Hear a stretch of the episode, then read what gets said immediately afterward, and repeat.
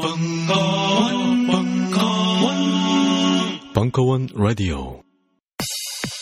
2013년 벙커원 초특급 프로젝트. 벙커원과 한겨레 출판이 함께하는 특별한 강의. 2013년 연간으로 진행되는 초특급 사회공헌 프로젝트. 강의는 무료로.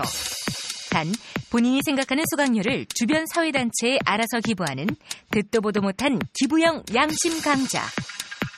4월 이원재 전 한겨레 경제연구소 소장의 이상한 나라의 정치학, 경제 전문가의 정치 견문록으로 시작됩니다. 정치, 경제, 철학, 심리, 역사, 건축. 총 5개 강좌가 주 1회씩 5주간 순서대로 1년을 꽉 채우는 헌정사상 초유의 구성. 머리도 채우고 가슴도 뿌듯해지는 2013년 초특급 프로젝트 특별한 강의 벙커원, 알라딘, 한겨레 홈페이지를 통해 신청하실 수 있습니다.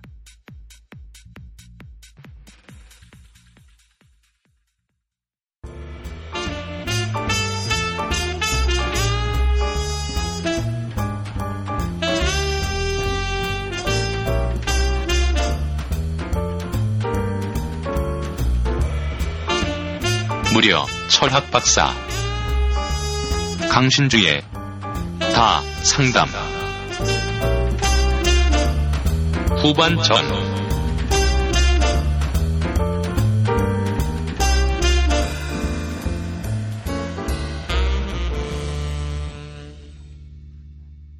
자, 이제, 이제 본격적으로,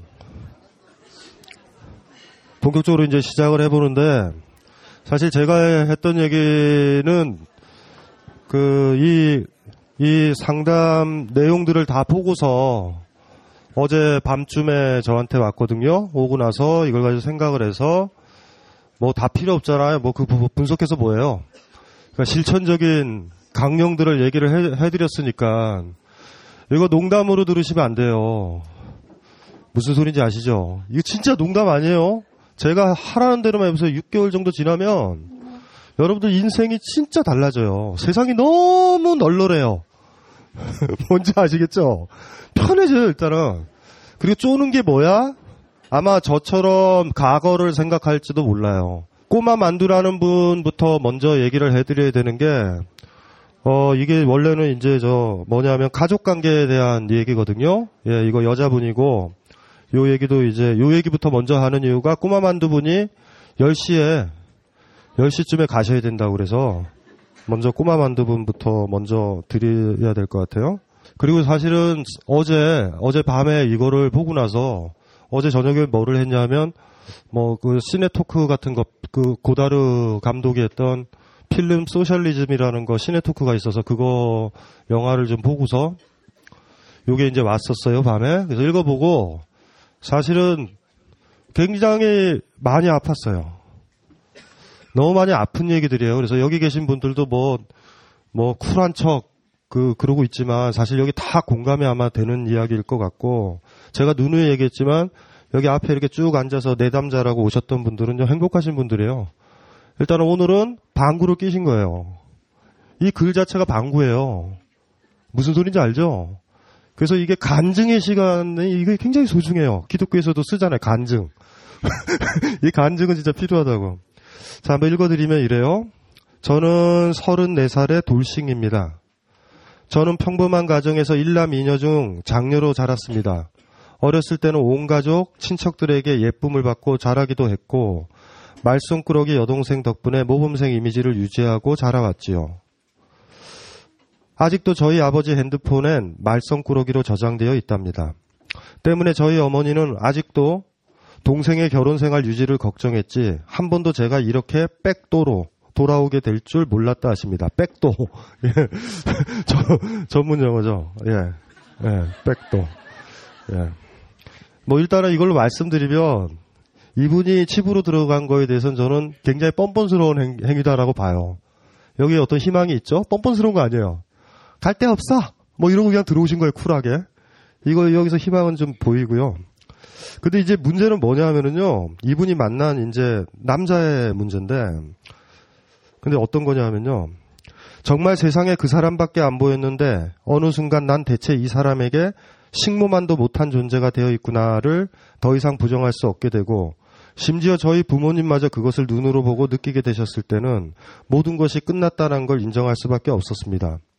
그 이후 집에 돌아온 지 1년이 넘어가지만 아직도 세상 밖에 나오는 것이 너무나 두렵습니다. 저희 집에 할머니가 같이 계셔서 명절이면 오는 친척들 보기 싫어 제 상황을 다 아는 동생 집에 하루 숨어 있다. 다들 가신 후 집에 들어가곤 합니다.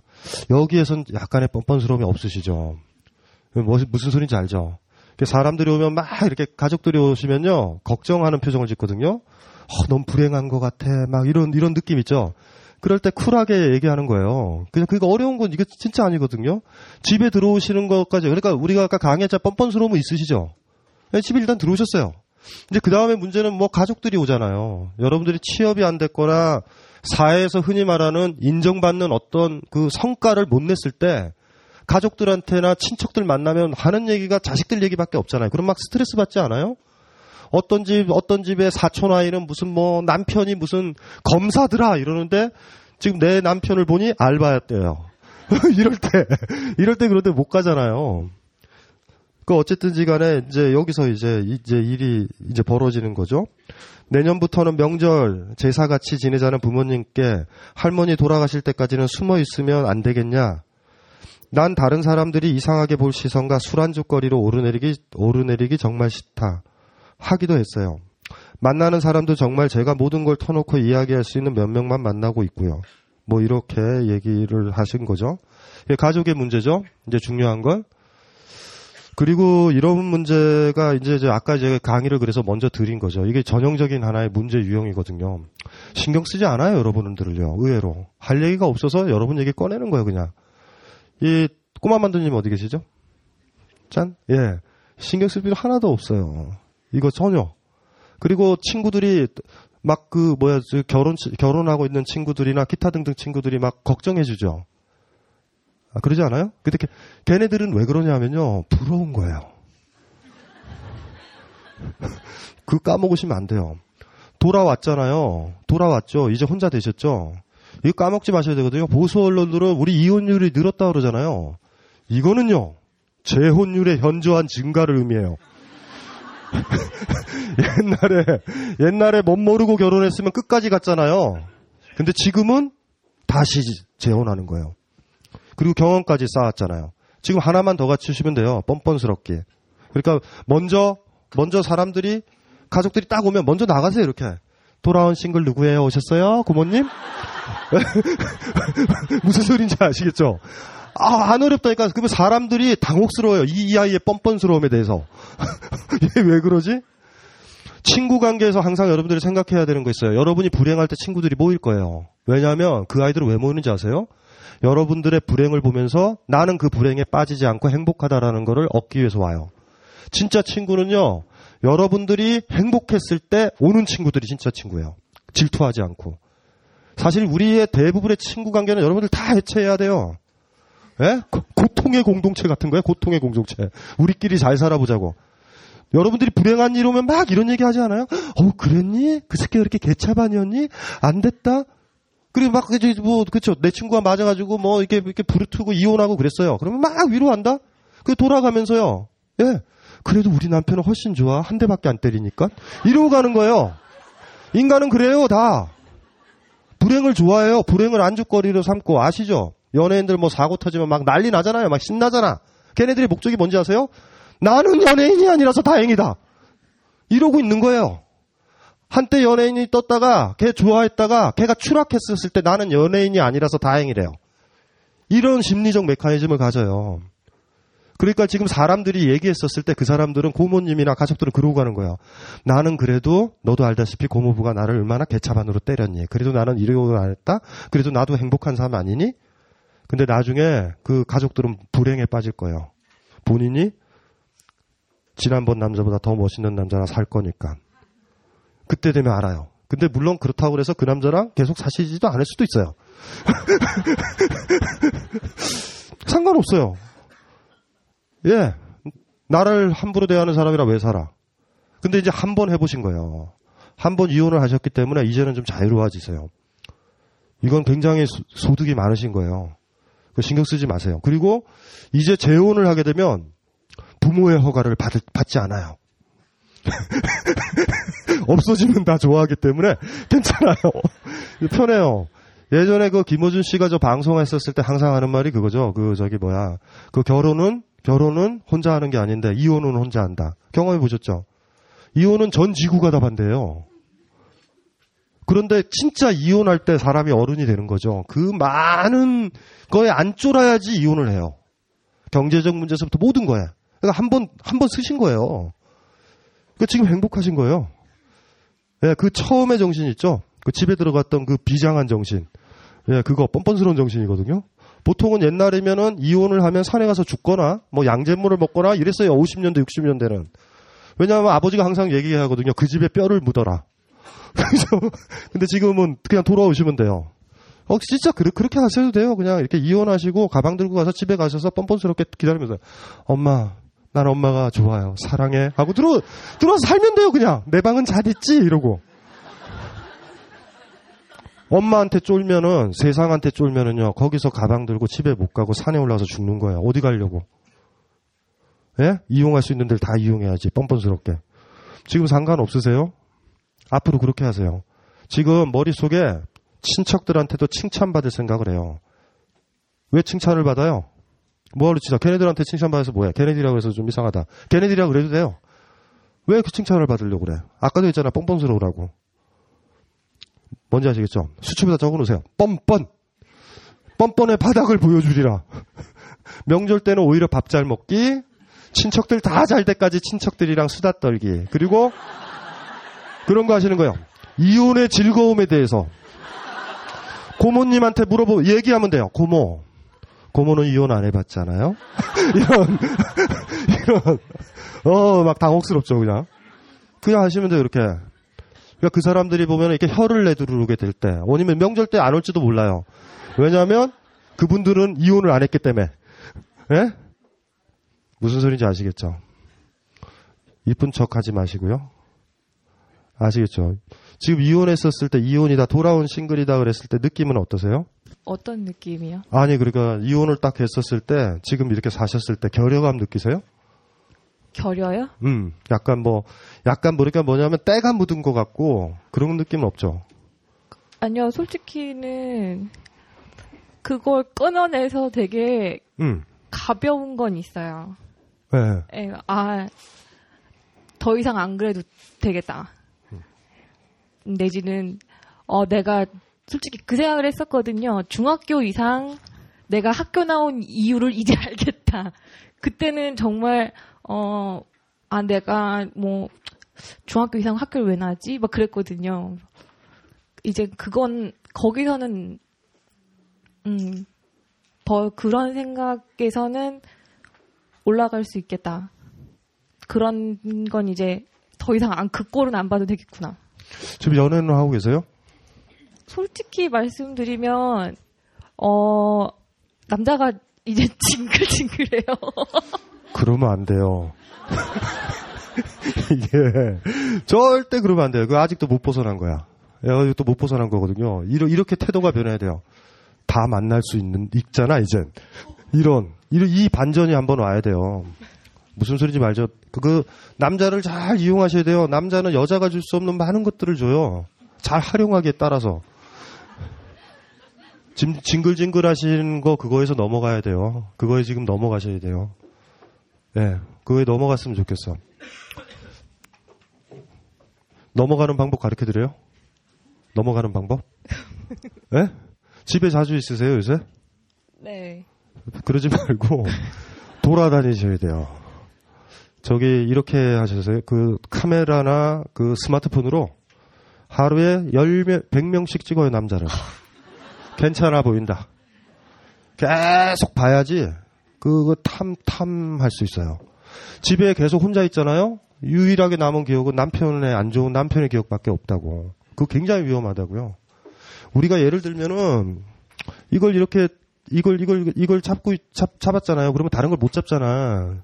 근데 지금 이러고 있는 상태에서 징글징글하다 그러면 안 되거든요. 그럼 이걸 안 잡는 이유는 사실 이것 때문에 안 잡는 거잖아. 옛날 남편 때문에. 근데 이거를 잊어버리는 방법 이걸 잡는 거밖에 없어요. 그러니까 아, 예.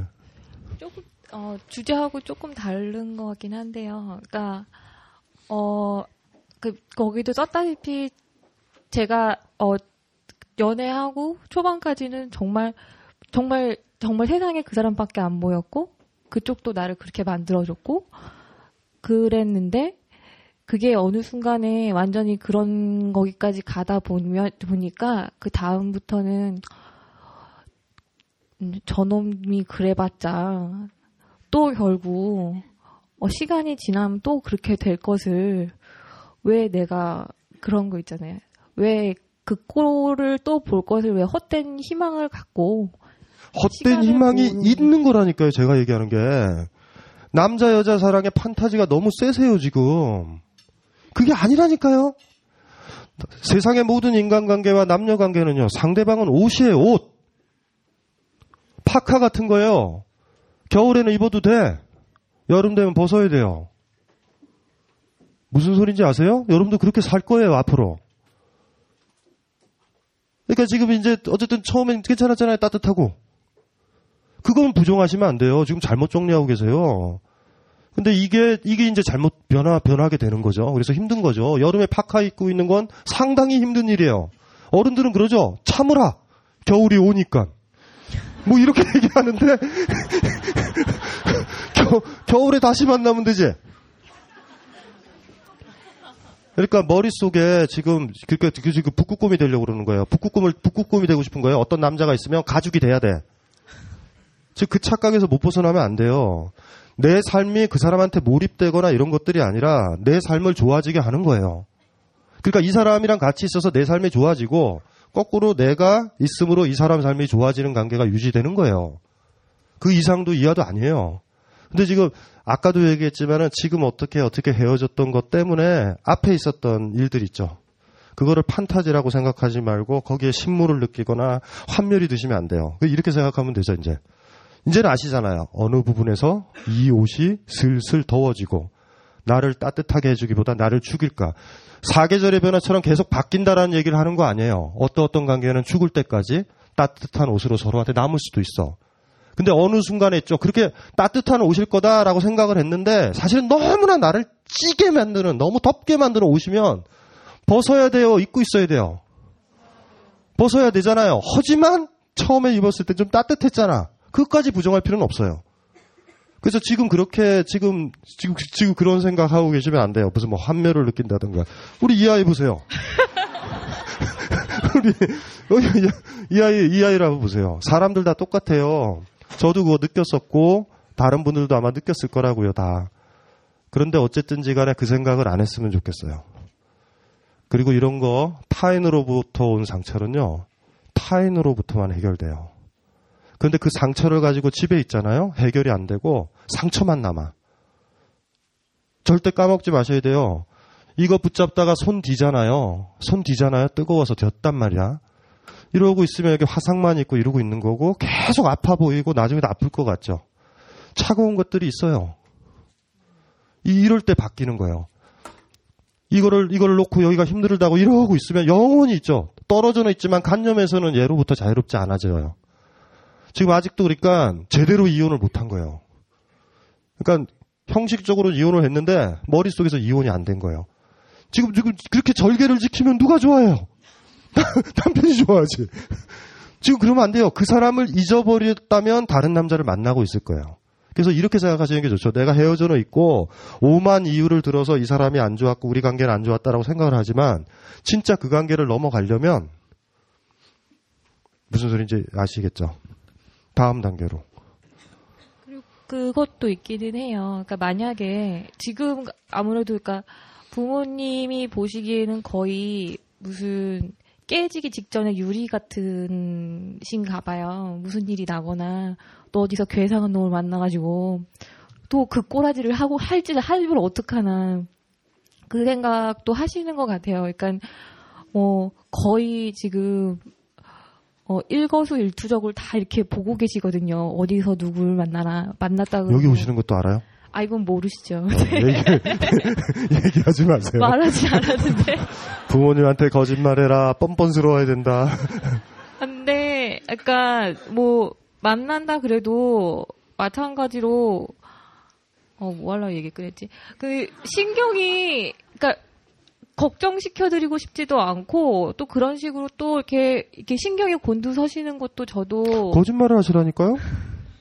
지금 어, 부모님한테 정직하려고 그래서 그런 거 아니에요. 그러니까 그 의식이 있고 좀 그러니까 너무 어리게 자라신 거예요. 계속 일기장에 글 쓰면 부모님이 글 보듯이 지내셨고 지금도 그런 거야. 상처 상처 안 받아요 의외로. 아니요 오히려 어렸을 때는 안 그랬어요. 그러니까 요- 그랬는데 요새 그래요? 이게 한번 갔다 오니까 너무 그러니까 여러 가지로 그런 것도 있어요. 그리고 또 여기 만약에 어떤 관계가 있었는데 어그러지면 저럴 것을이라고 심포도다 심포도 심포도 아시죠? 저건 시다 시다 시다 시다 그러잖아요. 예 먹어보셨어요 포도를? 먹어보지도 않고 심포도다 심포도다 쉬어야만 한다 쉴 수밖에 없다 모든 포도는 시다 포도 먹는 건 병신이다 지금 이렇게 논리적 추론을 쭉 꿋꿋하게 하시잖아요. 그렇죠? 모든 포도가 다 썩은 게 아닌데 썩은 포도를 하나 먹었다 그래서 그렇게 생각하시면 안 되죠. 그리고 하고 나서 후회하는 쪽을 저는 항상 권장해요. 예. 안전한 걸 선택하신 거예요. 안 만나겠다. 안전한 거 선택하신 거예요. 근데 그러고 살다가 죽는 거예요, 그냥. 아무 기회도 없어요, 앞으로는. 지금 예쁘시거든요. 제가 봐도 매력적이고 지금 이 기회예요. 지금이 뻔뻔스럽게. 그리고 남편 잃어버리고요. 잊어버리고 어떤 사정 잊어버리고 계속 이거 놨다고 내 손 보고 있지 마시고요. 앞으로도 다 뜨거울 거다라고 생각하지 말고요. 이, 이거 해결돼야 되거든요. 타인으로부터 왔잖아요. 어떤 남자로부터 온 상처잖아. 이거 치유해야 돼요. 이거 치유하셔야 돼요, 반드시. 그런데 이거는 다른 걸 잡음으로써 치유되고요. 그렇게 잡음으로써 예전 그 남편이랑은 진짜 그때 결별을 하시는 거예요. 빠이빠이 옛날 이야기인데 오직 그렇게 됐을 때만 과거 남편과의 이뻤던 얘기도 떠오르게 될 거예요. 나중에는. 그러니까 그런 식으로 해서 가지고 자주 나대시고요. 자주 돌아다니셔야 돼요. 그리고 그쵸? 일반화 시키지 마시고요. 세상에는 남자는 이런 애도 있고 이런 애도 있고 이런 아저씨도 있어요. 다양해요. 다양해. 그러니까 너무 상처 그렇게 어, 생각하지 마시고요. 뻔뻔스러지라라는 아까 처음에 강연했던 거를 잘 음미를 좀 해주시고요. 예, 부모님 상처 신경 쓰지 마세요. 예, 제일 오바가 그거죠. 내가 비겁한데 부모님한테 상처될까봐. 제일 비겁한 게 마지막 가족이나 친지나 다른 사람 편들어요. 자기가 비겁해놓고선 네 아이 때문에. 내가 파업을 못했던 이유는 너를 사랑해서. 정확하게 내가 비겁한 거예요. 마지막 자기 삶에 비겁할 때는 꼭 사랑하는 사람을 위해서 이걸 결정했다고 그래요. 제가 예전에도 저희, 저희 위대하신 어머님 얘기 드렸잖아요. 예? 저희 어머님과 아버님이 막 부부싸움 했었을 때 항상 얘기했던 게 저랑 저희 누이였어요. 내가 너희들 때문에 저 인간 하고 산다! 이러셨대. 저랑 누이는 회의를 했죠. 음. 우리가 이 집을 이끌어 나가기로. 그래서 어머니, 우리 누이가 밥을 하고 제가 설거지를 하기로 가사 분담을 다 했어요. 아니나 다를까 2주 만에 또 싸우셔서 어머님이 오셨을 때 우린 그랬죠. 어머니, 나가세요. 자유롭게 사세요. 그 다음부터 한 달 뒤서부터 저희 집- 저희 방에 안, 안 오세요. 자체적으로 해결하세요 거기서. 마지막에 어머님이 약하다, 상처받는다 이렇게 막막 그런 생각이 들 때 있죠. 제가 했던 말 떠올리셔야 돼요. 이 세상에서 제일 마지막 비겁한 거는요. 자기가 사랑하고 관계 있는 사람 탓하게 돼 있어요. 모든 사람이. 그러니까 어머님 얘기, 아버님 얘기 신경 쓰지 마시고 뻔뻔스럽게 예, 그렇게 하시면 될 것 같고요. 자, 이제 원래대로 돌아와서 자, 이제 하나씩 또 볼게요. 여기 있잖아요. 아이디 장난 아니에요. 이 이분들이 왜, 왜, 왜 쫄고 사는지가 아이디에 반영이 되는데, 풍운도사의 108번뇌님도 있고요. 도로시도 있고, 어이쿵도 있고, 어른과 아이 사이도 있고, 연탄치즈, 청포도 사탕, 고릴라 고래, 뭐, 뭐, 많아요. 꼬- 꼬마 만두님도 계셨고, 스물하나 처자. 음, 그 잠깐만, 스물하나 처자님이요? 스물하나면은 지금 뭐 하시는 거죠? 대학, 대학교 다니세요? 대학교 때가 제일 좋은데. 대학교 때가 왜 좋, 좋죠? 등록금을 많이 내서 좋죠? 사회 이바지 많이 하잖아요. 교수님들 봉급도 주고. 이런 거예요. 안녕하세요. 저는 닉네임대로 21 처자입니다. 결론부터 말하자면 저는 제가 대체적으로 무난하고 괜찮다는 것을 알고 있습니다.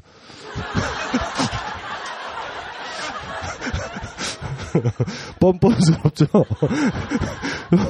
여기서 딱 끝났으면 좀 안 쫄고 자세요. 어, 난 무난한 것을 왜 나보고 뭐라 그래? 뭐 이렇게 되면 되는데 그 다음에 문제예요. 하지만 그의 상응에 부족한 점도 많습니다. 제가 부족한 점 때문에 앞으로 살아야 하는 인생이 버겁고 드렸습니다. 가족, 친구를 두고 죽을 용기도 없습니다. 이거 거짓말이에요. 그냥 내가 죽을 용기가 없는 거예요. 죽으면 쿨하게 그냥 가면 돼요. 뭔 상관이에요? 가족, 친구 때문에 산대. 못 죽는데. 이건 정확하게 하셔야 돼요. 나는 비겁해서 죽을 용기도 없습니다. 이게 정확한 표현이에요. 죽으실 거예요? 어, 죽지 마세요. 뭘 죽어요? 제가 혼자서 고독 같은 걸 잘 이겨내지 못하는 그런 습성이 있는 것을 알아요. 혼자 있는 것을 못하고 항상 사람을 찾는 것. 근데 친구가 아닌 남자친구를 찾아요.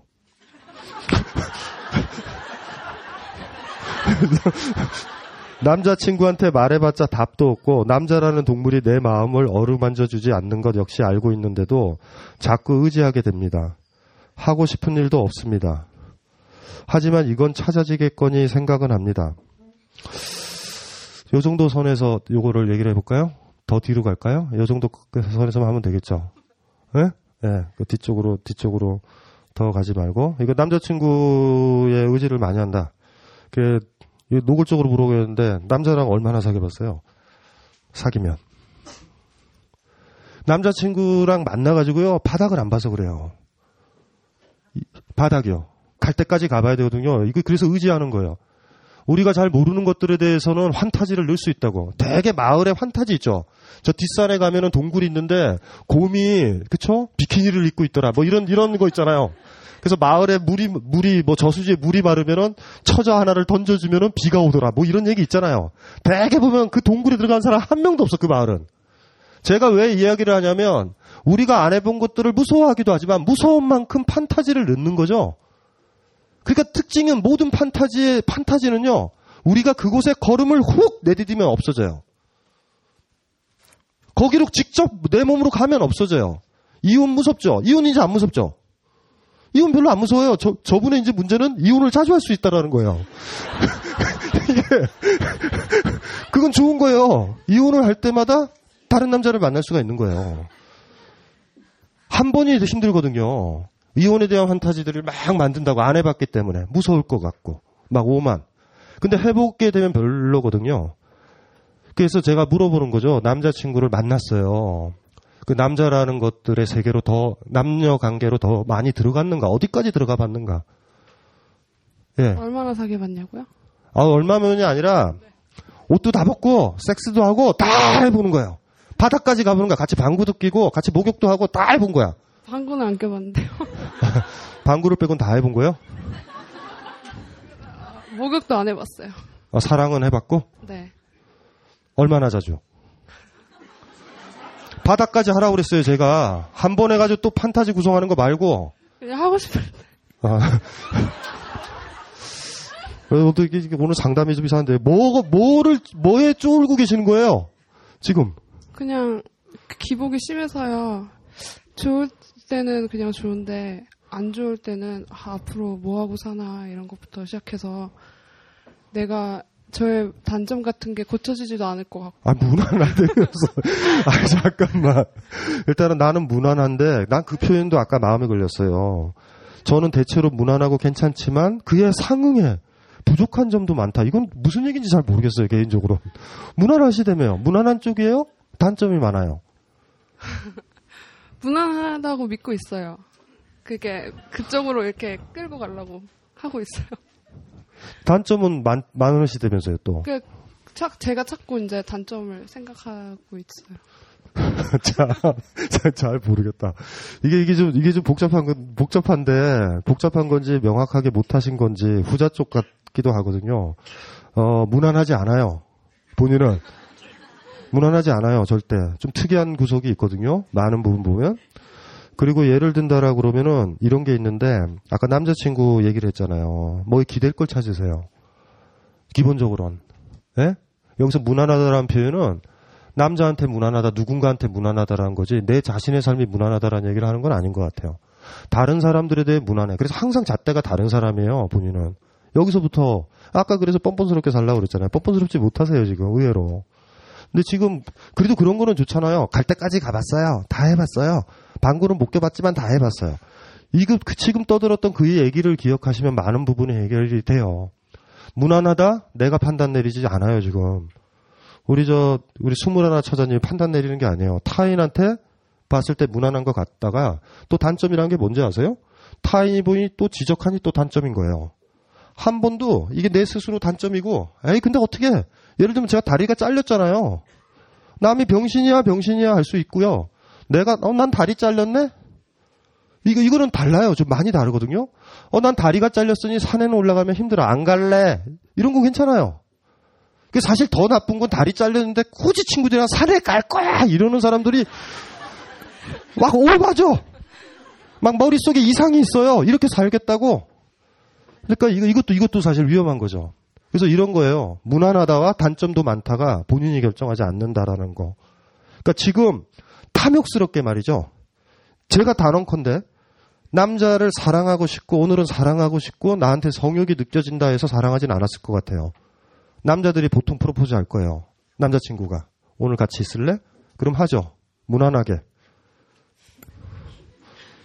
한번 해봤어요? 저 남자를 보고 오늘은 오늘은 넌 죽었다. 뭐 이- 이런 적 있어요? 이런 적 있으세요? 없죠. 거기서부터 문제예요. 지금 그걸 벗어나려면 남자친구에 대해서 뻔뻔스러워 보세요. 남자친구가 욕을 하면 싫어. 아, 하기 싫으면. 남자친구가 굳이 사랑하고 싶지 않을 때 꼬셔요. 거짓말을 해서. 내가 아파서 모텔에서 좀 자야 될 것 같아. 그래서 유혹을 해가지고 그때, 그때 욕망을 푸는 거예요. 안 해봤죠. 그래서 여기에 무난하다라는 표현과 야 단점이 많다가 본인이 선택한 건 아니에요. 그러니까 아까 강의했던 것처럼 똑같이 더 뻔뻔스러워져야 돼요. 제- 뭐가 무난해요? 무난하기는 안 무난해요. 다른 사람이 무난하다고 보면 무난하고 다른 사람이 단점이 있어 그러면 그러고 아직 자기 중심을 이렇게 못 찾았거든요. 자기 중심 찾는 방법 자기가 좋아하는 걸 다른 사람 눈에 의식하지 말고 다 해보기. 그쵸? 그래야 돼요. 왜냐하면 나 자신이라는 존재는요, 나 자신이라는 존재는 내가 좋아하는 것으로 나를 설명해야 돼요. 내가 슈베르트 좋아한다. 나는 섹스를 좋아한다. 나는 이걸 좋아한다. 이걸 좋아한다가 나예요. 그리고 어떤 사람을 이해하는 것도 별게 아니죠. 그 사람이 뭘 좋아하는지 아는 거잖아요. 그 사람은 커피를 좋아하고 그 사람은 영화를 좋아하고 이게 아는 거 아니에요? 저 사람이 변했다라는 건 뭐예요? 저 사람이 영화 좋아했는데 영화를 이제 좋아하지 않는 거예요. 예전에 키스를 좋아했는데 좋아하지 않는 거예요. 이런 변했다 그러는 거예요. 우리 자신을 설명할 때 가장 소중한 거 참선하지 마세요. 목록에 리스트만 작성하는데요. 지금 내가 좋아하는 게 뭘까? 진짜 좋아하는 거. 리스트 작성해 보세요. 그 리스트를 딱 작성하다 보면 많이 없을 거예요. 그러니까 다른 사람들이 원하는 것들을 내가 원하는 것처럼 할 때가 있다고요. 칭찬받으려고, 이쁨 받으려고. 그래서 많이 의지하시는 거거든요. 지금부터라도 많은 것들을 해보면서 내가 좋아하는 게 뭔지 점검을 해보셔야 돼요. 그리고 그거를 지키셔야 돼요. 아까도 얘기했잖아요. 디오게네스가 방귀 낄수 있는 논리는 뭐예요? 끼고 싶으니까. 끼고 싶으니까 끼는 거예요. 그런 거를 많이 찾으셔야 돼요. 21살이잖아요. 앞으로는. 해보실 수 있겠어요? 절대 사랑하고 싶지 않을 때 남자친구라는 이유로 같이 잠자리 들지 말 것.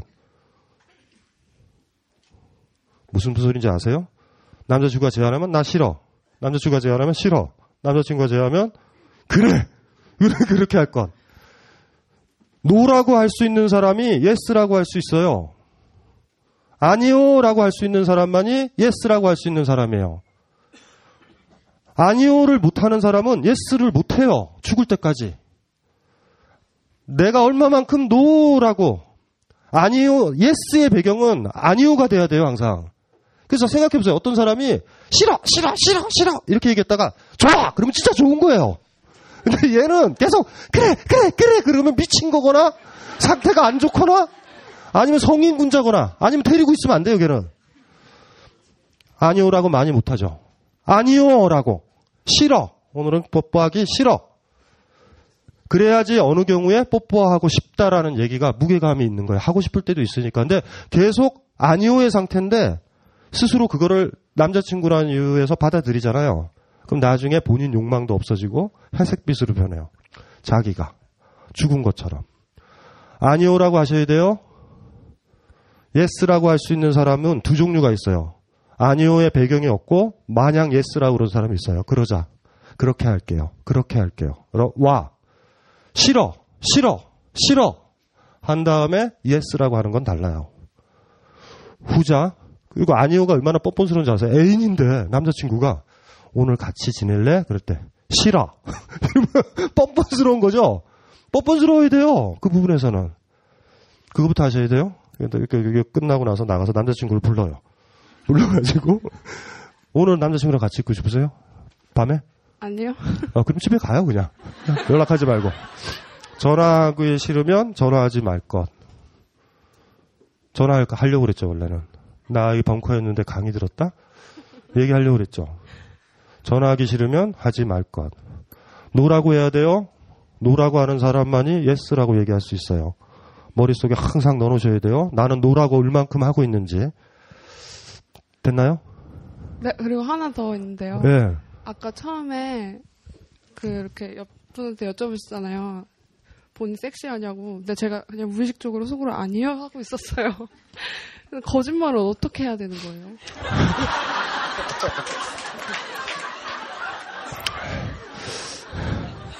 그러니까 아니요 그랬잖아요. 그거는 그렇게 하시면 안 돼요. 제가 이제 물어봤잖아요. 한번 해보세요. 저 섹시하죠? 네.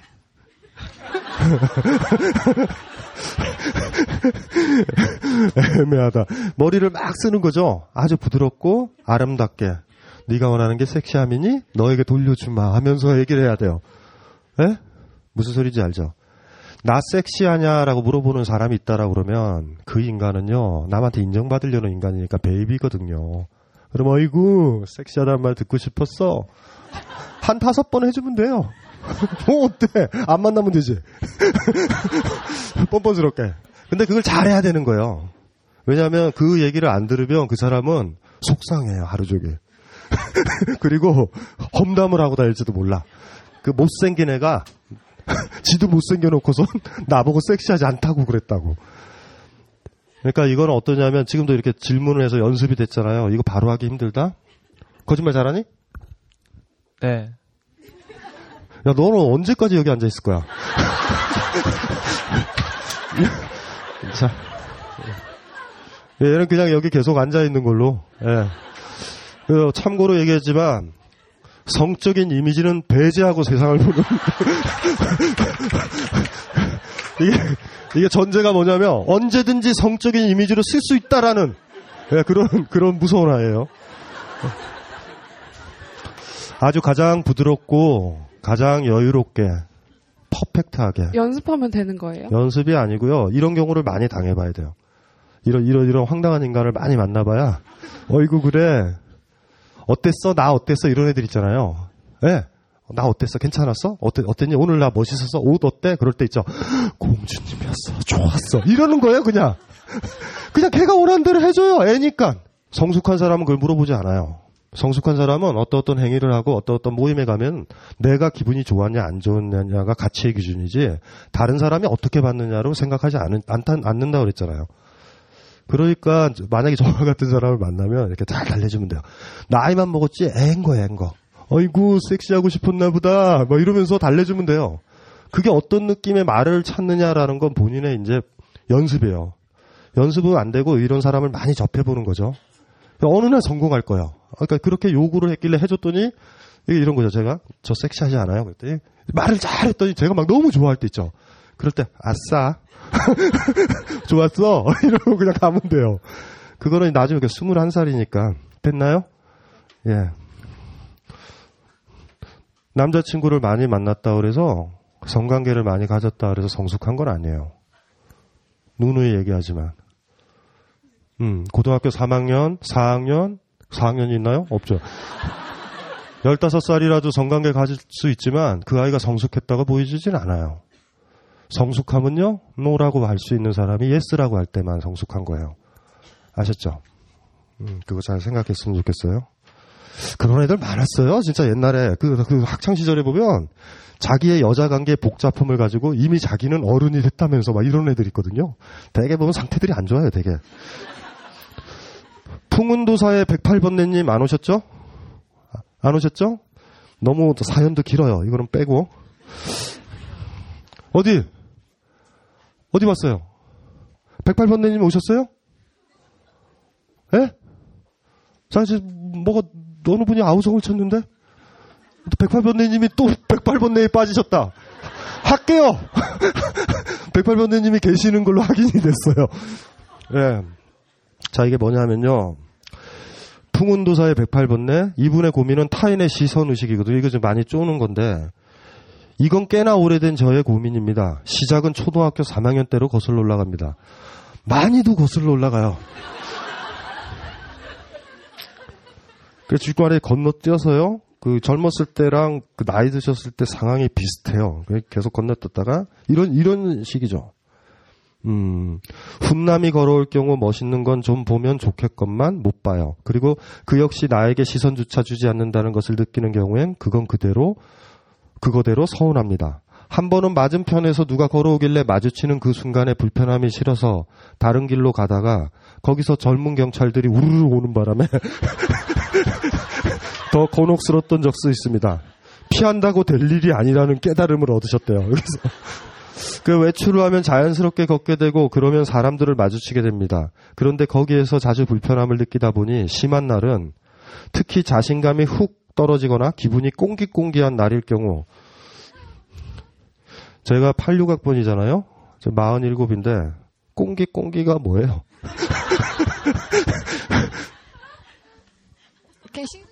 꿀꿀 꿀꿀과 차이가 있나요?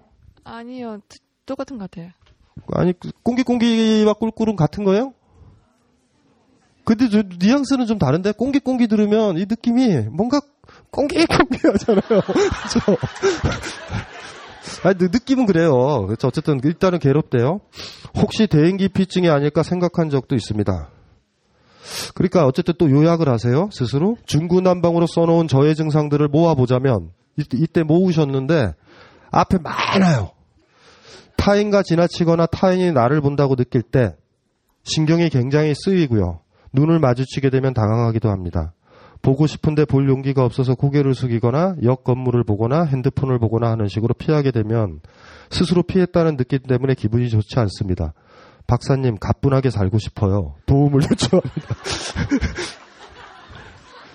예, 그래서 아까도 얘기했잖아요. 이분 자체는 이분 자체도 다 그렇죠. 지금 들어보시면은 일정 부분 우리가 공감을 하는데 여러분이 아주 나약해지고 베이비처럼 됐었을 때 강해지지 않았을 때요. 타인의 시선을 의식해요. 어쩌면 우리가 갑자기 어린아이로 돌아가서 어머님의 검, 검열을 받는 상태가 되는 것 같아요. 그렇죠? 이런 상태가 되거든요. 매번 그러지는 않으니까. 그래서 아까도 얘기했지만 뻔뻔스러움의 가치를 얘기했잖아요. 그러니까 스스로 검열하거나 타인의 시선을 의식하면 안 되죠. 디오게네스 아까 얘기 드렸잖아요. 그래서 디오게네스의 그 행위는요. 타인의 시선을 의식하지 않아야 돼요.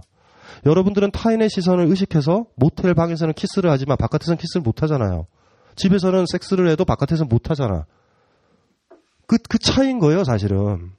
그러니까 문제는 타인의 시선을 극도로 이제 의식하는 건데, 이거를 뭐 이기는 방법은 뭐 아까도 얘기했잖아. 별거 없죠. 한번 이제 이런 분들한테 적극 권하고 싶은 거는 여름에 옷 다 벗고 바깥을 한번 한 두 시간만 산책을 하면 모든 게 해결돼요. 한 방에 다. 그 다음날 옷을 입고 나가보시면 사람들이 안 쳐다본다라는 걸 알아요.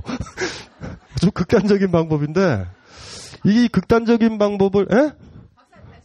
저는 별로 옷 입은 거랑 벗는 거랑 별 차이가 없어서, 왜 저보고 하라고 그래요? 오늘 보고 싶다고? 저, 저, 저분 보세요. 저거, 저거는 야, 야욕이죠, 야욕. 옷 벗었다가 큰일 나요, 저런 분들한테는. 저기, 저, 제, 제, 제 점퍼 좀 갖다 주세요. 옷을 더 입어야 되겠다. 벗기기 힘들게. 아까 얘기했던 거, 예? 누구 욕먹는 거에 쿨해지시면 다 해결되는 문제예요. 어? 108번뇌님인가요? 108번뇌님은 도사신가요? 여기서, 여기서 소리 났다가. 에모, 뭐라는 분? 뭐라는 분 오셨나요? 어디?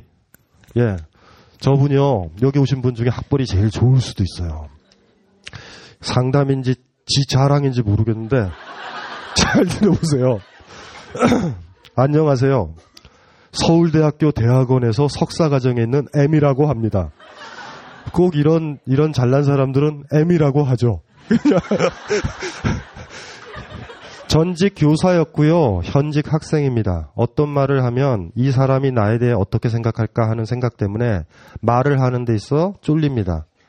그래서 말을 조금씩만 하면 쫄립니다. 어쨌든 그냥 그대로 이런 현상에서 탈피해보자 이게 엽기예요.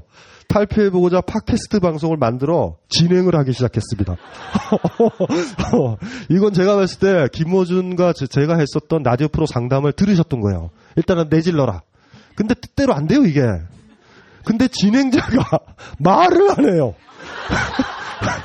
네, 제가 진행자입니다.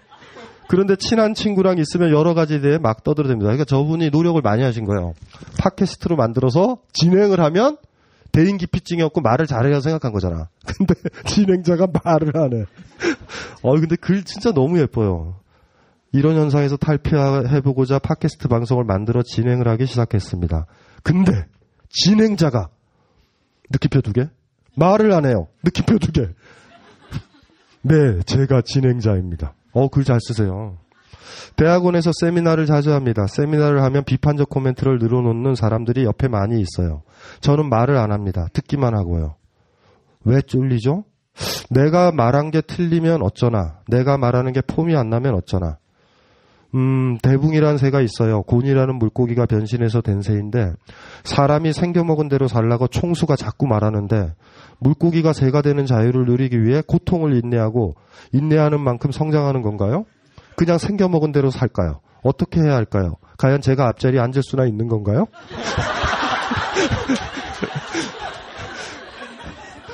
공자가 그랬어요. 우리가 예순이라는 나이가 이순에서 나온 것이라고. 이순은 귀가 순하다는 건데 잘 듣는 거래요. 근데 잘 듣기만 하면 뭐 해요? 말을 못 하겠는데. 저분은, 저분은 진행을 하지 말고 방송 작가를 해야 돼요, 방송 작가를. 침묵은 말의 준비 기간이고 바보들의 체면 유지 시간이다. 피천등님의 글을 인용을 하시면서 이렇게 또 시니컬한 코멘트를 다세요. 바보라서 체면 유지하는 건가? 복잡하군요. 이렇게 끝났는데 이분의 가장 큰 문제는 김호준의 말을 너무 많이 들어서 실천을 했다라는 거. 아니 말도 못하는데 무슨 팟캐스트 방송을 해. 우리 김호준 씨랑 저가 항상 그랬거든요. 일단은 내질러 봐라. 네, 번지 점프를 해라. 이렇게 얘기했는데 저분은 진짜 하려고 그러신 거예요. 그런데도 안 돼요. 음. 팟캐스트 방송은 녹화해가지고 녹음해가지고 올리나요? 네. 예. 네. 그 녹음은 했어요? 침묵했을 때? 네. 그 그거 올려왔어요? 네. 잠깐만. 그, 그 방송은 침묵의 방송인가요? 아, 1회를 녹음을 했는데, 말이 없어서 MC를 섭외를 했어요. 아, 본인이 말이 없어서? 네. 네. 그래서 지금 잘 진행 중이에요. 어. 참 안타깝죠. 저는 말이 없고요. 아니, 말 없어도 돼요.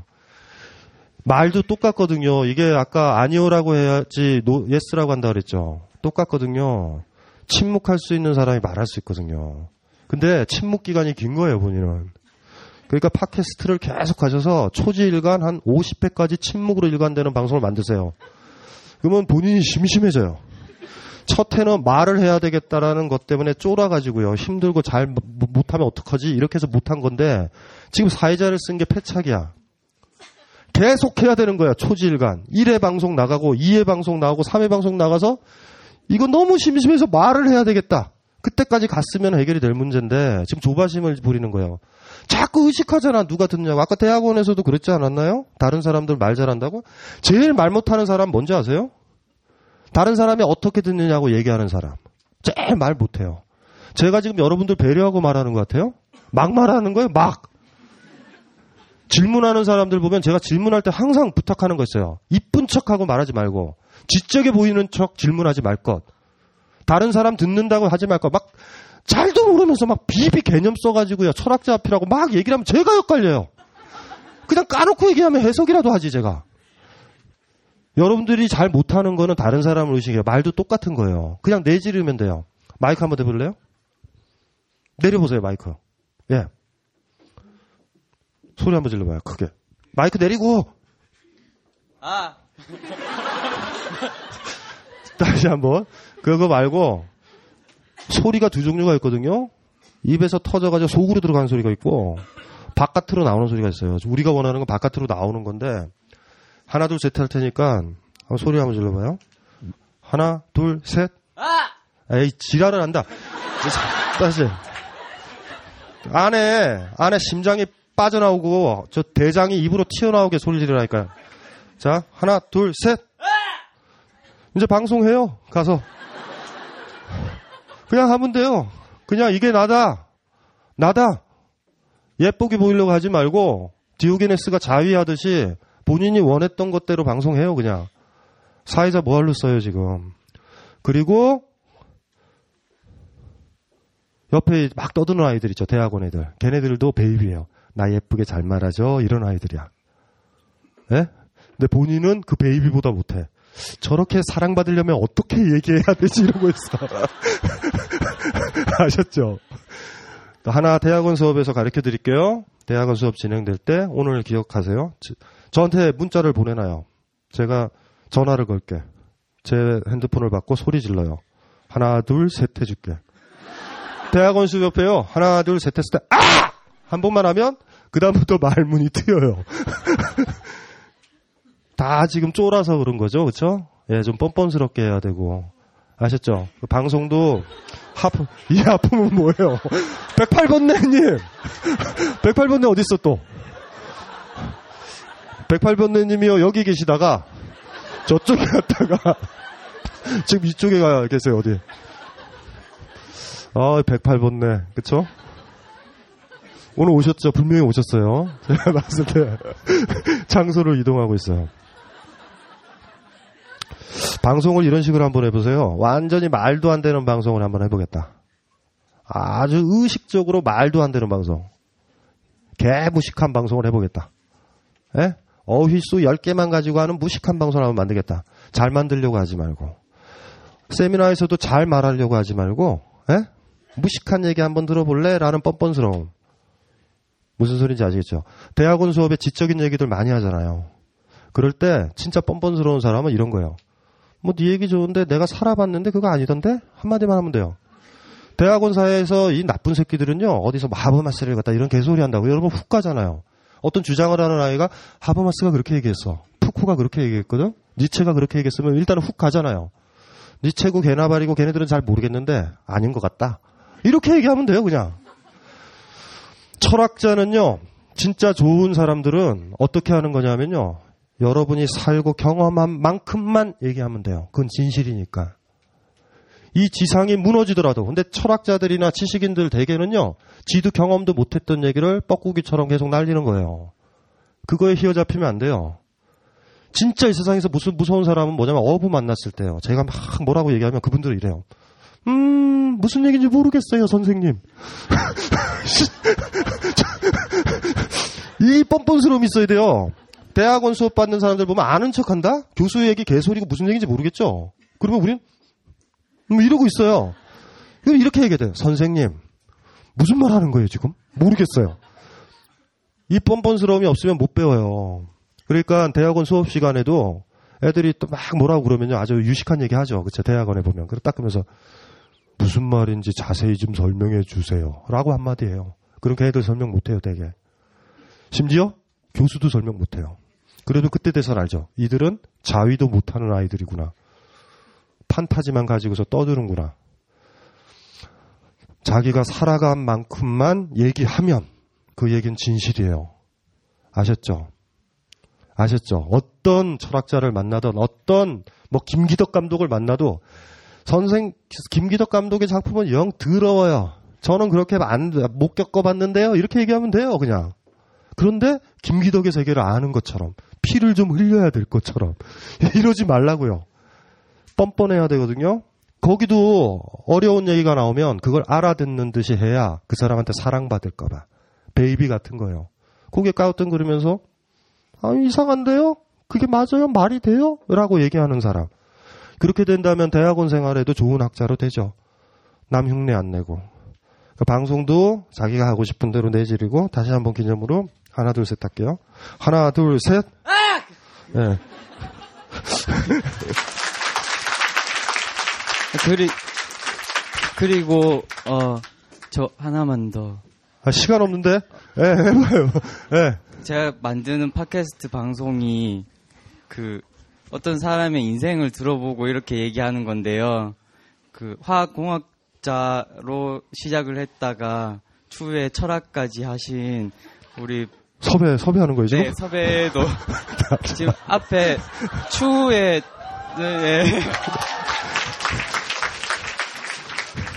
메일을 보낸 답장이 안 오더라고요. 두, 두 번 보냈는데. 내가 느낌이 있었어요. 이분의 이 글을 보고 저를 섭외를 하려는 사람이 하나 있었거든요. 자기가 대학원에서 팟캐스트를 만들었는데 저보고 출연을 해달라고 그런 사람이 있어가지고요. 제가 연락을 안 했죠. 그쵸? 답신도 안 하죠.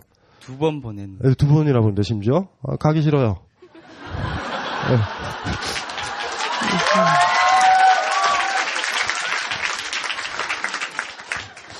여기가 뭐 이렇게 박수를 쳐요. 저분 운다니까. 요렇게 해서 인간관계를 하나씩 하나씩 정리를 해나가는 거예요. 근데 만약에 제가 그래서 그쵸 이렇게 이렇게 하다가 저분이 또 제안했을 때 간다라고 그러면 전 가는 거예요. 어 제가 no라고 했잖아요. 저 친구가 no라는 얘기 듣고 연락 안 할 수도 있잖아. 근데 간혹 생각나서 한 달에 한 번씩 심심해서 다시 보내기로 계속 보냈을 때 어느 날 제가 그럴 때가 있어 답신을 보냈죠. 하자. 그럼 저는 그냥 가서 하는 거예요. 이 차이를 잘 알아야 돼요. 제안 같은 거 바로 yes라고 하지 않기. 여러분들 어떤 사람들이 제안할 때 있죠. 뭐 이거 할래? 어디 여행 갈래? 뭐 기타 등등 할 때 있죠.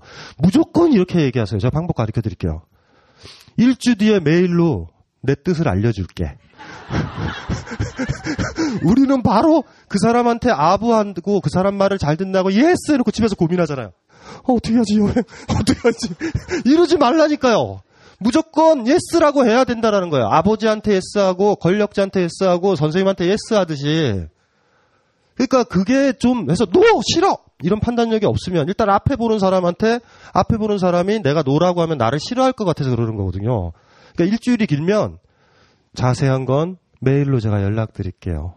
라고 얘기를 해서 가서 시간 term을 주세요. 그리고 이제 직접 보기 힘드니까 메일이라도 보내면 되죠. 이렇게. 아셨죠? 방법이에요, 무조건. 친구가 어디 하자, 뭐 하자, 뭐 하자 제안할 때 있죠? 자세한 건 메일로 보낼게. 이거라도 해야 돼요. no라고 할 수 있으면 상관없어요. 아, 싫어. 지금 못 가.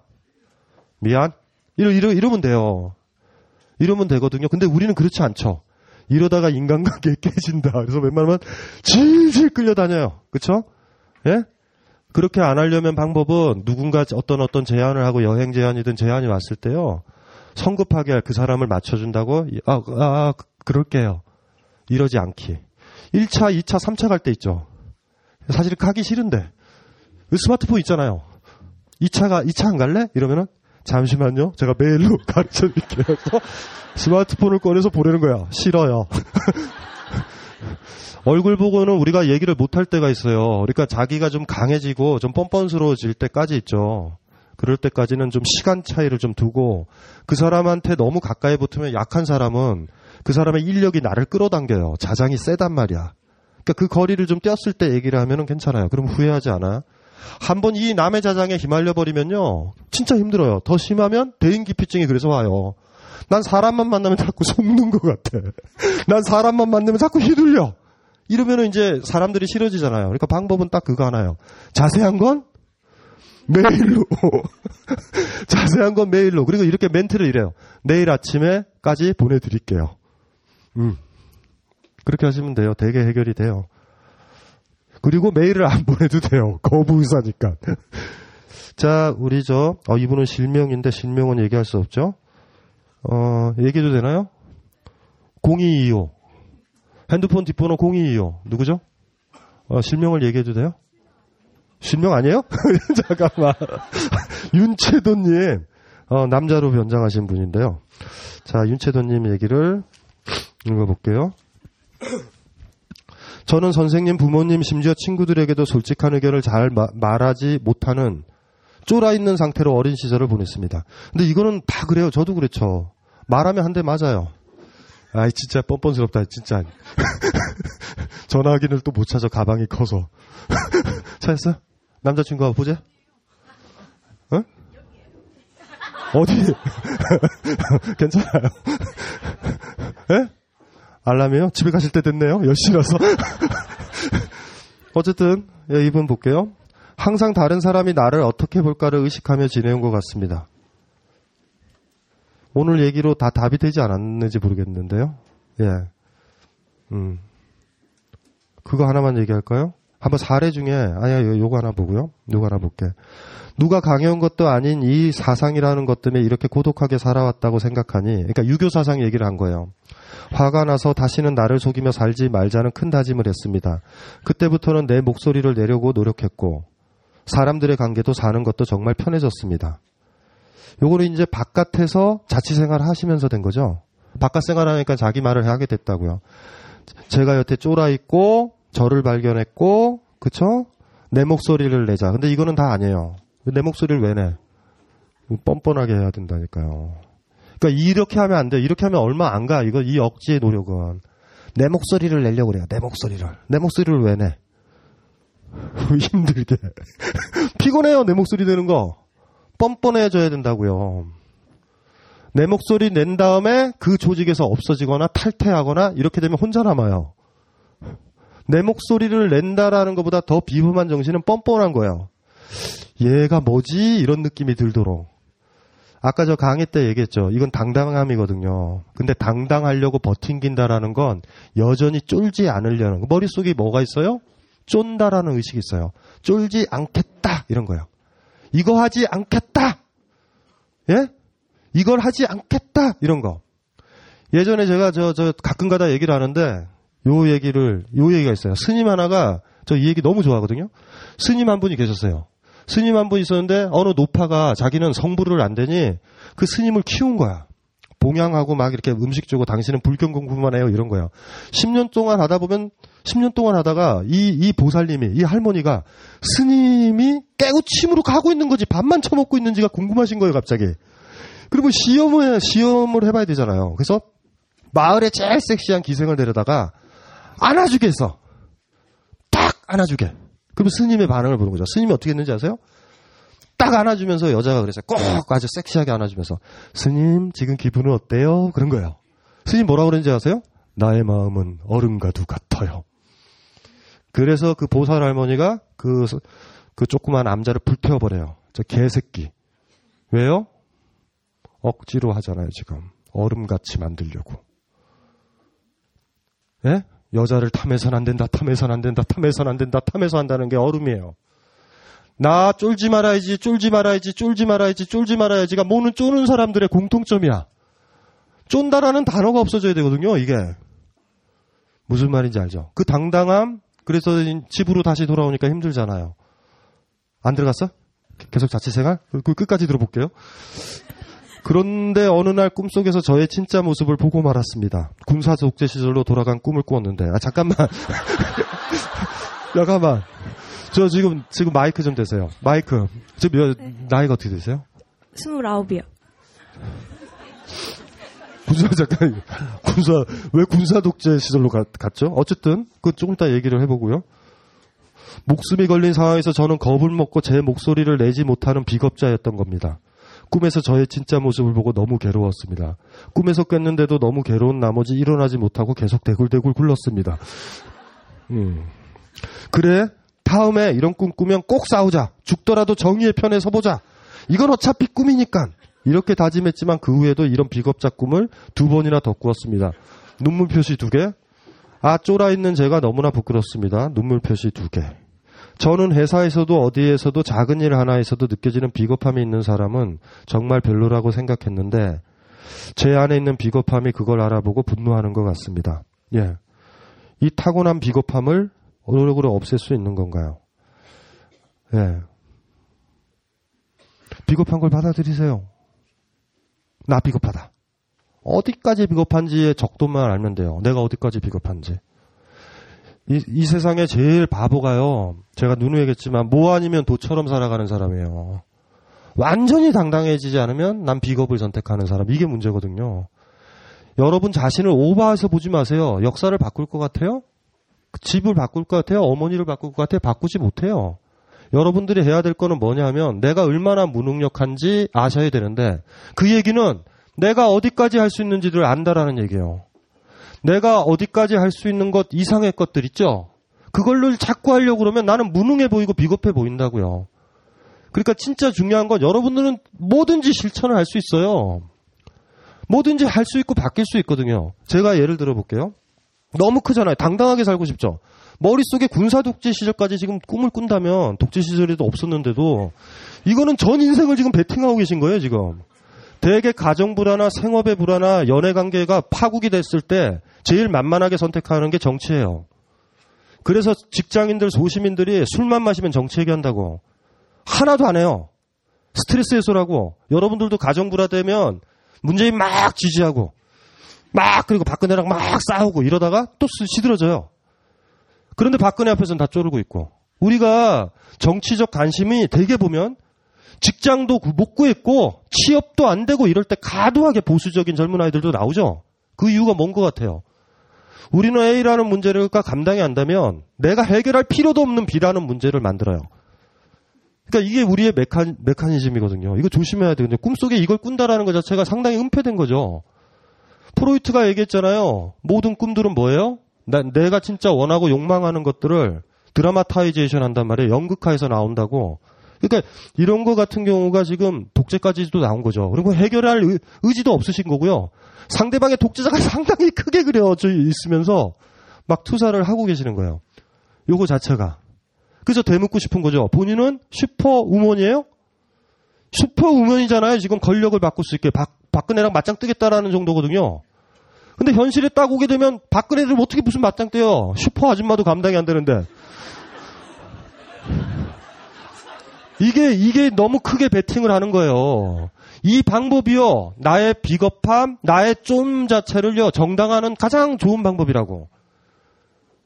진짜 다 쫄아요, 그렇게? 사실 쫄고 있는 거는 직장 생활에 누구 상사라고.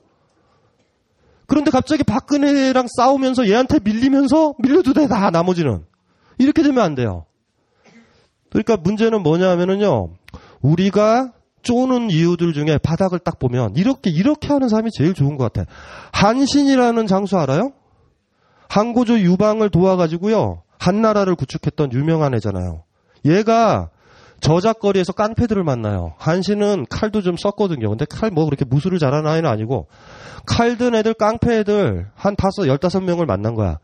딱 보니까 애가 딱 보는 거죠. 이렇게 보니까 게임이 안 돼요 얘네들한테. 걔네들이 얘기한다고. 가랭이 사이로 키라고. 한신 어떻게 할게요? 소쿨! 기면 돼! 뻔뻔하게. 그렇다고 그들한테 굴복하는 건 아니에요. 그게 바로 한신이라는 사람이 가진 능력이라고요. 그리고 나중에 힘을 가졌을 때, 그쵸? 그쵸? 나라를 건립한다고. 군사 독재요? 굉장히 많이 더 강해지시고요. 결정적인 힘을 모아가지고요. 군사 독재라든가 그런 거 없으시면 돼요. 근데 지금 절대 없앨 수 없는 어떤 권위적인 상황을 설정을 하고 내가 지금 본인이 접하고 있는 상황들이 있어요. 내가 잡고. 그러니까 내가 감당할 수 있는 목이 어디냐를 정확하게 하는 건 상당히 소중해요. 아시겠죠? 그거는 진짜 소중한 거예요. 그것만 정확하게 알면은 제가 존경하고 존경하는 아주대에 있는 노명우, 사약, 아도르노 공부하시는 분은 항상 얘기를 하는 거죠. 옆집 아, 줌마가 술집에 다니는 아줌마 같아요. 밤에 나갔다가 뭐 그, 그 선생님의 그 추론에 따르면 나가요가 분명하다. 라고 이렇게 얘기하는데 그분 추론은 되게 신뢰가 없, 신뢰가 안 돼요. 어쨌든 개들이 세 마리가 짖는 거예요. 개들이 세 마리가 짖는데 그럴 때 이제 그렇게 술집에 나가는 분한테는 기둥 서방이 있잖아. 그래가지고 막 싸우려고 그러다가 기둥 서방 얘기가 딱 나오잖아요. 나오면은 우리 노명호 선생님 쿨하게 잘못했습니다. 그리고 다른 식으로 또 싸워요. 다른 식으로 싸운다는 게 별게 아니에요. 뭐 이렇게 해서 아파트 관리 사무소에 가요. 막 가세요. 가더니 이 오피스텔에 규약 있냐고. 음. 그래서 규약이 없대요. 그래서 교수잖아. 독일에서 박사학위 받은 분이니까 규약을 썼어요. 쫙쫙. 특히 강조한 건 애완견의 소리의 문제 가지고 써서 공표를 다 했어요. 아싸! 정의는 승리한다. 이러고 왔는데 걔는 또 짖어요. 이러면서 지금 싸움 중이거든요. 자그마치 1년 동안. 제가 그래서 제안을 했죠. 제가 그 오피스텔에 가겠다. 일주일만 주면 그 개를 내가 죽일 수 있다. 개를 죽이자. 개 이렇게 구멍 있죠? 우유구멍. 우유구멍을 통해서 너무 힘들어 하시니까. 우린 그런 걸 가지고 고민하고 있어요. 심각한 문제, 그건 해결해야 돼. 왜 그런지 아세요? 박근혜를 어떻게 할 거예요, 신자유주의를 여러분들이. 그거부터 해결해야죠. 개가 조용해야 돼요. 여러분들 앞에 가장 먼저 닥친 게 뭐예요? 여러분들이 뭐 거대한 거에 쫀 이유가 뭔지 아세요? 여러분이 진짜 해결할 수 있는 그거를 힘들어서 비겁하게 피하기 위해서 설정하는 거 아닌가요? 바깥쪽에서 민주주의를 요구하고 김호준 씨를 좋아하지만 집은 여전히 봉건적이고 가부장적이고 그런 문제 아닌가요? 같이 돌아보면 우리가 주목해야 될 건 그거라고요. 더 크게 쫀 거가 있으면 정당하잖아요. 군사 독재면 정당하잖아. 이 정도면 쫄아줘야지. 김지아도 쫄고 다 쫄았으니 나도 쫄아도 되죠. 근데 이 쫌 속에서 진짜 쪼는 거는 회사나 직장이나 가정에서 여러분들이 넘어가야 될 것, 쫄, 쫄 필요가 없는 것들을 은폐할 수가 있어요. 저는 그거에 주목해야 한다고 봐요. 프로이트라면 아마 그렇게 얘기했을 거예요. 프로이트라면. 당신의 중요한 건 어쩌면 개 문제일 수도 있어요. 아주 사소한. 그렇게 했으면 좋겠어요. 너무 크다. 머릿속에 갈등 구조를 너무 크게 해서 너무 그 갈등 구조와 간극이 크다 보니 그 사이에 자기 삶에서 진짜 해결해야 될 갈등 구조는 은폐되고 너무 작아 보이게 만든 것. 그래서 까먹지 말아야 될 게 인간의 또 심리적 작용 중에 하나. A를 회피하기 위해서 B라는 문제를 만들어요, 우리는. 무슨 소린지 알죠? 바깥쪽에 직장에서의 스트레스가 있으면 집에 갈등 구조를 만들면 돼. 애랑 성적 문제 가지고. 우리는 피해진다고요, 요게. 요거 조심하셔야 돼요. 그래서 스스로 막, 어, 이거 내가, 내가 이쪽이 아닌데? 예? 나는 여기서 헤매면 안 되는데? 이걸 달 추스려가지고 자기가 진짜 직면해야 되는. 그 부분은 쪼냐 아니냐의 문제가 아니라 내가 노력하고 바꿀 거냐라는 문제의 영역일 거예요, 어쩌면. 그 부분에서. 그래서 여기서 앞에 보면 봐봐. 저기 있는 저 누나 굉장히 곱지. 그래서 저분이 군사족제에서 노, 고문을 당했다는 거에 대해서 너 어떻게 생각하니? 저요? 예. 네. 야, 네가 안기부 직원이면 저 예쁜 누나를 고문하겠니? 아니요. 너, 넌 어떻게 할 건데? 성적 배제. 배제.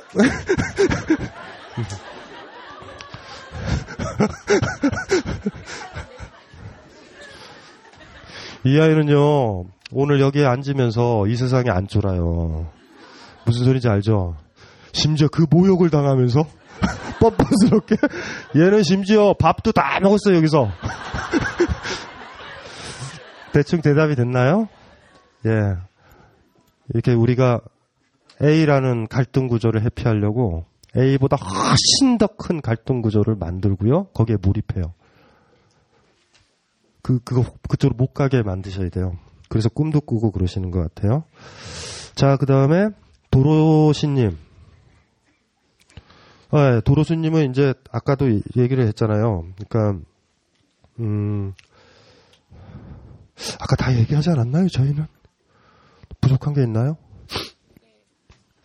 얘기는 했는데 예 하나만 더 얘기를 해보세요. 나와 있는 게 빠져 있어가지고 예 한번 얘기를 해보세요. 그... 제가 읽을까요? 도로수님은 왜 이렇게 글을 많이 쓰세요? 저 제일 마지막 부분 아버님 문제 그거 볼게요. 전형적인 가부장제의 마초 성격의 아버지는 말 대답을 하는 걸 극도로 싫어하셨고 자신의 의견에 반하는 말을 하게 되면 목소리가 커지고 폭력을 사용하기도 하셨습니다. 처음 맞은 기억은 7살 때 아버지에게 뺨을 맞은 기억이고 형제와 다툼이 있었던 날은 자신의 허리띠를 풀어 때리기도 하셨습니다. 초등학교 시절에는 엄마가 아빠에게 맞아 눈팔에 멍이 든 것을 보고 난 이후에는 절대로 아버지에게 반하게 행동하지 않았습니다. 다른 형제들은 고등학교, 대학교에 진학할 때까지 아버지의 마음에 들지 않게 행동해서 터질 것 같은 목소리로 야단을 듣거나 아버지가 던진 물건에 맞았지만 저는 아버지의 성질을 건드리는 것이 폭탄을 터뜨리는 일 같아 독립을 하기 전까지 내내 아버지의 기분과 눈치를 보면서 살았습니다. 독립을 하면 내 마음대로 편하게 지낼 수 있다고 생각했는데 오히려 제일 편한 곳은 제 한 몸 니일 수 있는 작은 방 하나고 세상은 닫혀 있어 더욱 어려워진 것 같아요. 잔뜩 쫄아 있습니다. 세상이 무섭습니다. 사람은 더 무섭습니다. 편하게 이야기하고 부당하거나 당연히 말하고 풀어야 하는 것에 대해서 잘 대응하는 사람이 되고 싶습니다. 무엇부터 해야 할지 모르겠네요. 세상에서 제일 편하고 행복했던 순간은 멀리 멀리 여행을 가서 지냈던 경험이네요. 숨고 싶 고 드러내고 살아가기가 겁납니다. 아까 했던 여러 가지 문제, 진짜 아버님 문제인데 지금 나이는 어떻게 되세요? 어, 올해 서른넷 됐어요. 서른넷 되셨어요. 네. 아버님은 거- 정정하세요?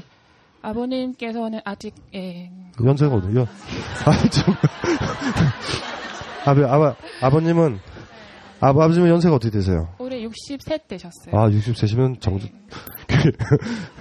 굉장히 60세시면 저희 돌아가신 아버님으로 따지면 탁구를 쳐도 거의 밀리지 않았던 체력이신데, 예, 다 하시는데요? 지금은 같이 사세요? 어, 독립을 해서 혼자 살고 있고요. 예. 그게 힘든 게 어떤 거냐면 저는 아버지가 했던 얘기 이런 행동들을 다 기억을 해요. 그리고 시간이 지나고 이렇게 상담을 이렇게 하게 되면서 오히려 그게 더 선명해지거든요. 아, 병원에 가보셨어요? 병원에 가서 얘기도 해보고 네. 상담 받아보고 상담 공부도 지금 하고 있거든요. 자기 상담하려고? 네, 예. 상담도 하고 있고 상담도 받고 이렇게 해봤는데 문제가 뭐냐면 그 어렸을 때 아버지가 했던 그런 폭력적인 행동과 지금 60이 넘어 있는 노인이 되어간 아버지의 모습과 매칭이 안 되는 거예요. 절 한없이 안아달라고 있는 아버지의 모습을 보고 있으면 어떠 어디까지 받아줘야 될지가 꽤나 저한테 큰 고민이거든요. 아, 아버님이 이제 딸한테 기대는구나. 이제 아버지께서는 전화도 자주 받길 원하시고 네. 엄마와 자기와의 통화량을 비교하시면서 왜 너 나한테 그렇게 하지 않니라고 그런 거를 엄마한테 말씀하셔서 다시 피드백이 저한테 오게 되는 그런 네. 사이클링을 계속 가지고 있으니까 네. 제가 어떻게 어디까지 아버님 안아줘야 싫어하세요? 될지. 네? 아버님 싫어하세요? 솔직히 말씀드리면 아- 아버지가 했던 그런 행동에 대해서 사과를 받고 싶어요. 저가 저를 그렇게 폭력적으로 하고 했던 거에 사과를 받고 싶어요. 본인이 약하다라는 생각 안 해봤어요? 한없이 제가 제일 약한 종 같아요. 아니에요. 잘 몰라요. 맞았을 때 자의식 정도밖에 안 된다. 왜냐하면 부- 부모의 폭력이 떠오른다라는 건 그 의식 상태가 자아 상태로 간 거예요. 그냥 쏙 쿨하셔야 돼요. 그거는. 그 용서를 받아서 뭐하게. 과거는 다 돌아오지 않는 건데. 그러니까 형제 세 명 중에서 네. 제가 제일 잘 될 거라고 기대를 하셨고 그렇게 성장을 했는데 지금 보면 언니나 동생 같은 경우에는 본인이 스스로 가고 싶은 방향대로 삶을 살고 있거든요. 근데 저 같은 경우에는 가장 그냥 살고 있어요. 직업도 있고 직장 생활도 하고 있고 근데 제 삶이 제일 많이 꼬여 있다는 느낌을 제일 많이 받아요. 그래서 제 길이 아닌 것 같아서. 어떤 사람의 잘못을요, 그 특히 부모의 잘못과 관련된 거거든요. 부모의 잘못이거든요. 상처에 놀라운 특징이 하나 있어요. 외상의 경우가 마찬가지인데, 그거 자꾸 건드리면, 껍질 이렇게 딱지 건드리면 계속 피나고 굼죠. 지금 저, 본인은 그렇게 하고 있는 거예요, 지금. 그러니까 그거는, 그건 어떤 식이냐면, 흉터로 그냥 남는 거예요. 그냥 흉터거든요. 그리고 또 하나가, 또 하나가, 본인이 커져야 돼요. 아버님과 어떤 관계가 있던 아버님이 나쁜 분이에요, 사실은. 왜 딸을요? 딸을 공포를 겪었었던 그 의식의 자아 형태로 지금 만들어 놓는 거거든요. 상담 받으면 안 돼요. 그 의사 새끼들 죽일 새끼들이다. 왜 그걸 끌어내요? 상담은 이거 포인트가 완전히 잘못된 거잖아요. 지금 중요한 거는. 그거 가지고 계속 진단하고 약 주고 이럴 텐데. 지금 그 상처를 건드리면 안 돼요. 용서요? 사죄를 받고 싶어요? 진짜 사죄한다고 해볼까요? 아무 의미 없어요, 그거. 중요한 거는 이런 거죠. 지금 중요한 거는 본인이 어른인가 아닌가라는 거에 문제예요. 그리고 여전히 아버지는 나한테 크고요. 아버지한테 인정받으려고 살았고요. 아버지가 내가 잘못해서 아버지한테 혼났고요. 아버지를 계속 의식하는 건 아버지의 인정을 사랑을 꿈꿔왔는데 아버지는 사랑을 안 해준 거예요, 지금 본인 머릿속엔. 사실은 상처의 핵심은 그거고 남한테 인정받겠다라는 게 계속 있는 거예요. 특히 아버지나 가족들한테는. 본인이 해야 될 게 뭔지 아세요? 이분들 다 죽여버려야 된다고, 의식에서. 그리고 아버지 안아줘요. 아버지가 안아주는 순간 본인이 어른이 되는 거예요. 용서요? 베이비들이 뭐 잘못했다고 그걸 뭐라고 해. 기억도 안 나시는데. 심지어 저희 어머님은요, 기억을 다 날조 깨끗하게 하셨어요. 저를 금지옥엽처럼 키웠대. 제가 저 지금 비- 저기 하나의 그저 하나의 컴플렉스가 있는 게 뭐 얼 굴에 이렇게 보면은 이렇게 저기 컴퓨터 많이 보니까 눈이 이렇게 다리끼가 많이 나죠. 다리끼를 그 났을 때 약을 먹으면 가라앉히는데 약 안 먹으면 안에 굼잖아요. 어차피 하면 터지잖아. 전 병원 안 가요. 저 혼자서 수술해요. 혼자서 바늘 가지고 불에 댕겨서 찌르거나 커터칼 해가지고 해요. 무슨 아유는 무슨 아유예요. 왜 이렇게 하냐면 어렸을 때 아프거나 상처나면 저희 어머님은요 제 걱정 플러스 병원비 걱정을 하셨거든요. 그러니까 막 그게 그게 아직도 막 제가 돈이 없거나 이런 문제가 아니에요. 저는 그렇게 된 거야. 그 생각을 해보면은 저희 어머님이 좀 그렇죠. 아무리 힘들었지 왜 이렇게 애를 상태가 안 좋게 키웠어요. 위대한 게 아니에요. 뭐 맥가이버나 터미네이터가 아니에요. 저는 병원 가고 싶은데 갑자기 가서는 안 돼. 이거는 스스로 고쳐야 돼. 막 뭐 이런 느낌이 드는 거예요. 저한테는.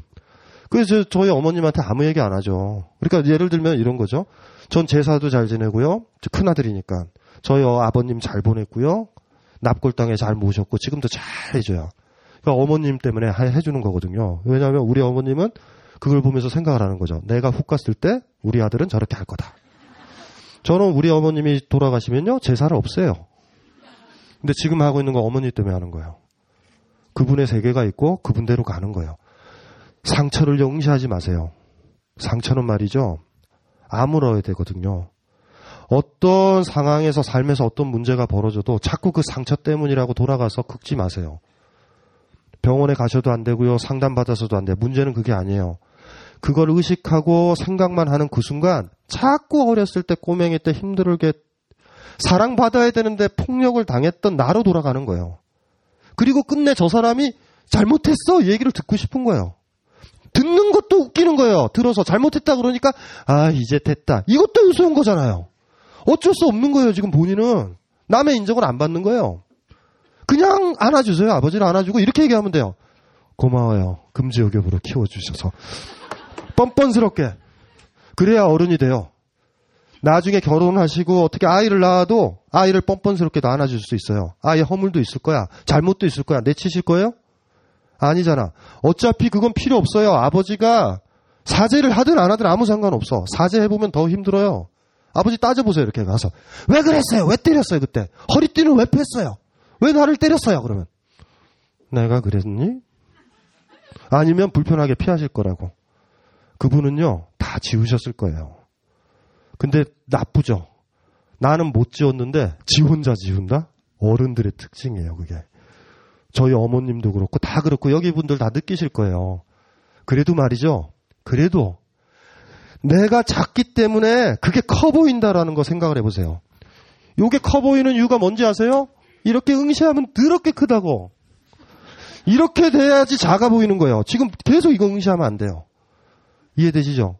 이 상처를 응시하면 응시할수록 유년 시절로 돌아갈 거예요. 그런데 돌아보시면 아버지는 너무나 말라 있고 힘이 없어졌죠. 그 힘이 없어지는 모습이 본인이 직시해야 될 모습이라고. 이제는요, 아버지한테 인정을 받을 거는 지났고요.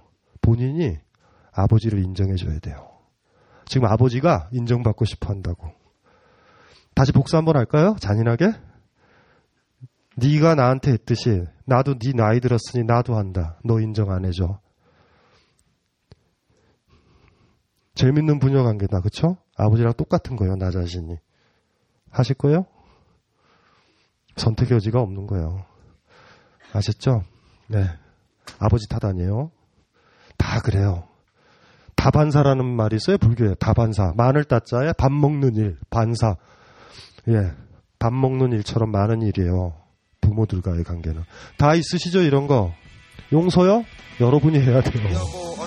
부모가 용서를 뭐해 그 힘없는데 힘없는 사람이 선택의 여지는 없어요. 선택의 여지는 없는 거예요. 그냥 그렇게 좋겠어요. 어, 갑자기 우울해졌는데 부모가 왜 여러분들은 부모님 얘기만 하면 항상 이렇게 우울해져요? 우울해지지 않았으면 좋겠는데.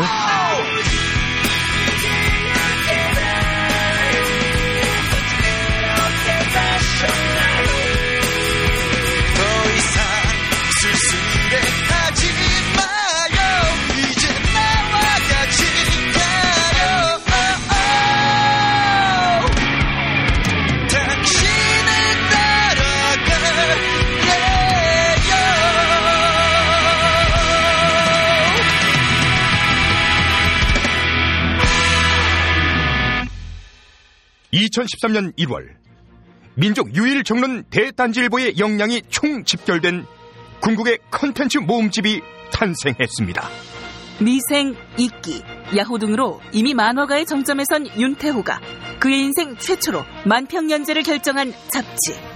네이버 웹툰에서 S라인, 살인자 오난감을 연재하며 천재 작가의 등장이라 불리운 꼬마비의 신작을 유일하게 볼 수 있는 잡지. 위대한 캐치비로 일찌감치 대한민국을 뒤흔들어 놓은 강도화가 SF 섹스 향토 환타지 존슨의 단독 연재에 들어간 그 잡지. 재난 국가의 필수 생존 교양서 더 딴지는 마켓.딴지.com에서 바로 구입하실 수 있습니다. 안 사면 확 망해버릴지도 모릅니다.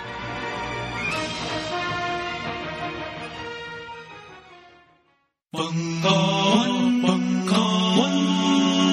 마! 끝! On the upright.